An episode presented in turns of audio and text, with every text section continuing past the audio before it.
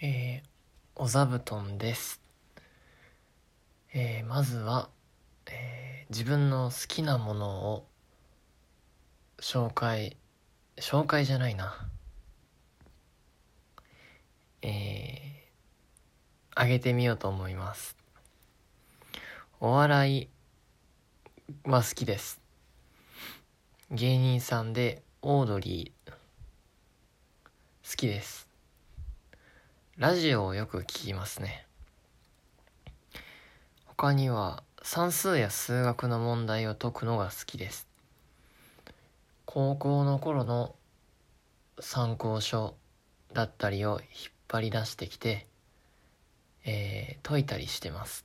あとは絵を描くのも好きです。風景の写真ですね。風景が好きなので、風景画を描きます。あとは、えージブリアニメーションが好きです。ジブリパークの開園日が決まりましたね。11月1日だそうです。あすぐに予約を取れる時になったら準備をしようと思います。これぐらいですかね。ではまた座布団し座布団敷いてお話ししましょう。